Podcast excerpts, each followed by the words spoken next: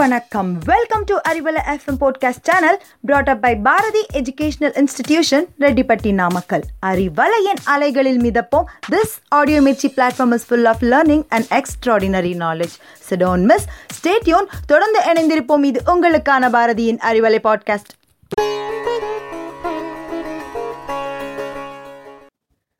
அறிவலையில் இணைந்திருக்கும் அன்பு உள்ளங்களுக்கு எம் அகமகிழ்ந்த வணக்கம்.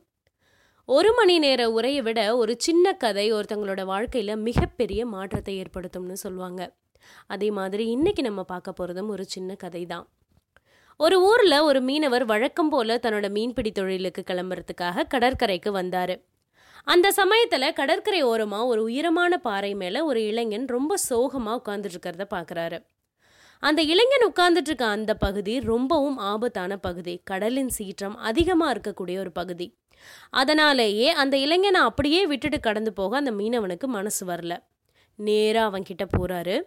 இது ரொம்ப ஆபத்தான பகுதியாச்சே நீ ஏன் இங்கே உட்காந்துட்டு இருக்க உனக்கு ஏதாவது பிரச்சனையா? அப்படின்னு அவன் கிட்ட அவர் கேட்ட உடனே தொழில் குடும்பம் கடன்னு தனக்கு இருந்த அத்தனை பிரச்சனைகளையும் மடை திறந்த வெள்ளம் மாதிரி கொட்டி தீர்க்கிறான் அந்த இளைஞன். தான் இந்த உலகத்தில் வாழவே தகுதி இல்லாதவன் அப்படின்னு புலம்புறான். மீனவரோட சந்தேகம் இப்போ உறுதியாயிருச்சு. இவனை இப்படியே விட்டுட்டு போனா இவன் ஏதாவது தவறான முடிவெடுத்துருவான் அப்படின்னு தெரிஞ்சு அவன்கிட்ட லேசாக பேச்சு கொடுக்குறாரு. ஏன் தம்பி நீ எப்பயாவது மீன் பிடிக்க கடலுக்கு போயிருக்கியா? அப்படின்னு கேட்குறாரு அவன் அதுக்கு எதுவும் பேசாமல் இல்லை அப்படின்னு தலையசைக்கிறான். நீ இங்கே நிறைய கேள்விகளோட குழப்பத்தோட இங்கே இருக்க. என்னோட கடலுக்கு வா உனக்கு ஒரு தெளிவு கிடைக்கும் அப்படின்னு சொல்கிறாரு அந்த மீனவரோட பேச்சு இவனோட முடிவிலிருந்து இவனை கொஞ்சம் டிஸ்ட்ராக்ட் பண்ணுச்சு. நம்ம தான் கடலுக்கு போனதே இல்லையே போய் தான் பார்ப்போமே அப்படின்னு அந்த மீன்பிடி படகுல ஏறுறான். இப்போ இந்த இளைஞன் அந்த மீனவன் அவரோட நண்பர்கள் எல்லாரோடையும் அந்த மீன்பிடி படகு கடல்ல பிரயாணத்தை ஆரம்பிக்குது. இந்த இளைஞன் ரொம்ப ஆச்சரியத்தோட பார்க்குறான் கடலை. ஏன்னா அவன் நடுக்கடலுக்கு இதுக்கு முன்னாடி வந்ததே கிடையாது. ஏதோ இந்த உலகத்துல இருக்க எல்லா பிரச்சனைகளையும் விட்டுட்டு தான் மட்டும் வேறொரு உலகத்துக்கு வந்த மாதிரியான உணர்வு அந்த இளைஞனுக்கு. எல்லா மீனவர்களும் வலை வீசி மீன்கள் பிடிச்சிட்டு இருக்காங்க அதையும் பார்த்து ரசிச்சிட்டு இருக்கான். இதெல்லாம் ஒரு பக்கம் நடந்துட்டு இருக்கப்போ திடீர்னு எதிர்பாரா விதமா ஒரு பயங்கரமான காத்து அந்த படகை நோக்கி வீச ஆரம்பிச்சுது. அந்த காத்தோட வேகம் அந்த படகை ஒரு பக்கமா சாய வைக்குது. இந்த இளைஞனுக்கு ஒரே பயம். அவனே வாழ பிடிக்காம தான் அந்த கடற்கரைக்கு வந்தான். இப்போ வேடிக்கை என்னன்னா அவனோட மனசுலயே வாழணுன்ற ஆசை வந்துருச்சு. எப்படியாவது இந்த படகுல இருக்க நம்ம எல்லாரும் பத்திரமா கரைக்கு போயிடணும் அப்படின்னு தோண ஆரம்பிக்குது. எப்படியோ சில மணி நேர போராட்டத்துக்கு பிறகு படகு கொஞ்சம் கொஞ்சமாக கரை பக்கம் வர ஆரம்பிக்குது. இப்போ அந்த படகு ஆடவும் இல்லை அசையவும் இல்லை நிதானமாக பயணிக்க ஆரம்பிக்குது. பெருமூச்சு விட்டு நிம்மதியான அந்த சமயத்தில் இந்த இளைஞன் மனசில் ஒரு பெரிய கேள்வி.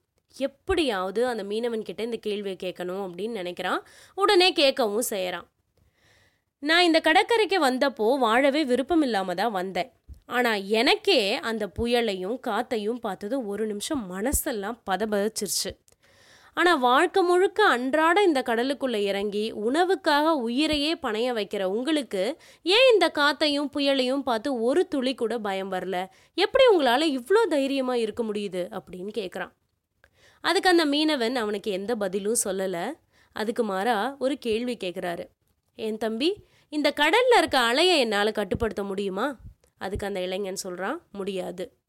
இந்த புயலையும் காத்தையும் என்னால் கட்டுப்படுத்த முடியுமா?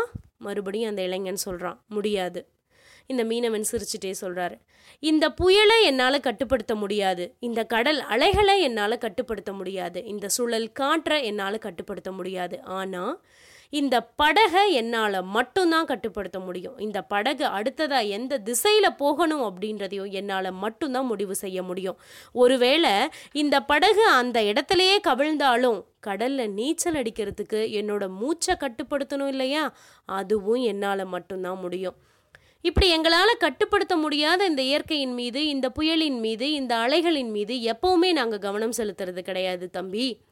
எங்கள் கட்டுப்பாட்டில் இருக்க இந்த படகின் மீது எங்களால் கட்டுப்படுத்த முடிஞ்ச இந்த கைகளின் மீது எங்கள் கட்டுப்பாட்டுக்குள்ளே இருக்க எங்கள் மூச்சு பயிற்சியின் மீது மட்டும்தான் நாங்கள் கவனத்தை செலுத்துவோம். அதனால தான் இந்த இயற்கை சீற்றங்களை பார்த்து நாங்கள் ஒரு நாளும் பயப்படுறது கிடையாது.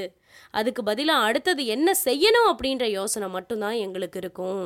இதை சத்தமில்லாமல் சொல்லிட்டு கிளம்புறாரு அந்த மீனவன். இந்த பதிலை கேட்ட அந்த இளைஞன் தன்னோட வாழ்க்கைக்கு தேவையான ஏதோ மிக பெரிய ஒரு பாடத்தை கற்றுக்கிட்டவனா பிரமிப்போட நிற்கிறான் ஆமாங்க. இந்த கடலில் எப்படி அலைகளையும் புயல்களையும் நம்மளால் கட்டுப்படுத்த முடியாதோ அதே மாதிரி நம்ம வாழ்க்கையில் வர போராட்டங்களாகட்டும் பிரச்சனைகளாகட்டும் சவால்களாகட்டும் நம்ம யாராலையும் எதையும் கட்டுப்படுத்த முடியாது. தடுத்து நிறுத்தவும் முடியாது. இதெல்லாம் இருந்தாதான் அது வாழ்க்கை. இதுக்கான ஒரு சிறந்த உதாரணம் இந்த உலகத்தையே இன்னைக்கு புரட்டி போட்டுட்டு இருக்கக்கூடிய இந்த பெருந்தொற்று காலம்தான்.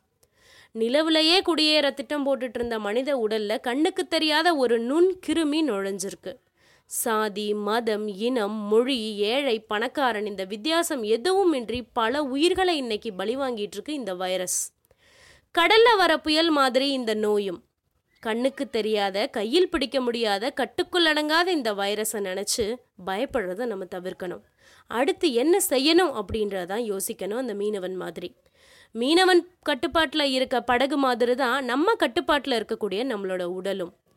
கூட்டமான இடங்களையும் பிரயாணங்களையும் தவிர்க்கிறது. இரட்டை முகக்கவசம் அணியறது தடுப்பூசி ஆரோக்கியமான உணவு சுவாச பயிற்சி உடற்பயிற்சி நடைப்பயிற்சின்னு நம்ம கட்டுப்பாட்டில் இருக்க தேவைகளை உணர்ந்து கடைபிடிச்சாலே போதும் இந்த கொரோனா அப்படின்ற கொடிய வைரஸோட தாக்கம் குறைஞ்சிரும். தினம் தினம் மாண்டோரின் எண்ணிக்கையை செய்தியில் கேட்டு பதறாமல் இதிலிருந்து மீண்டு வரும் வழி பற்றி யோசிப்பதே சிறந்த வழி. இதயங்கள் ஒன்றிணைந்து இல்லங்களிலேயே இருப்போம். நம் தலைமுறை காக்க தவறாமல் தடுப்பூசி ஏற்போம். நன்றி.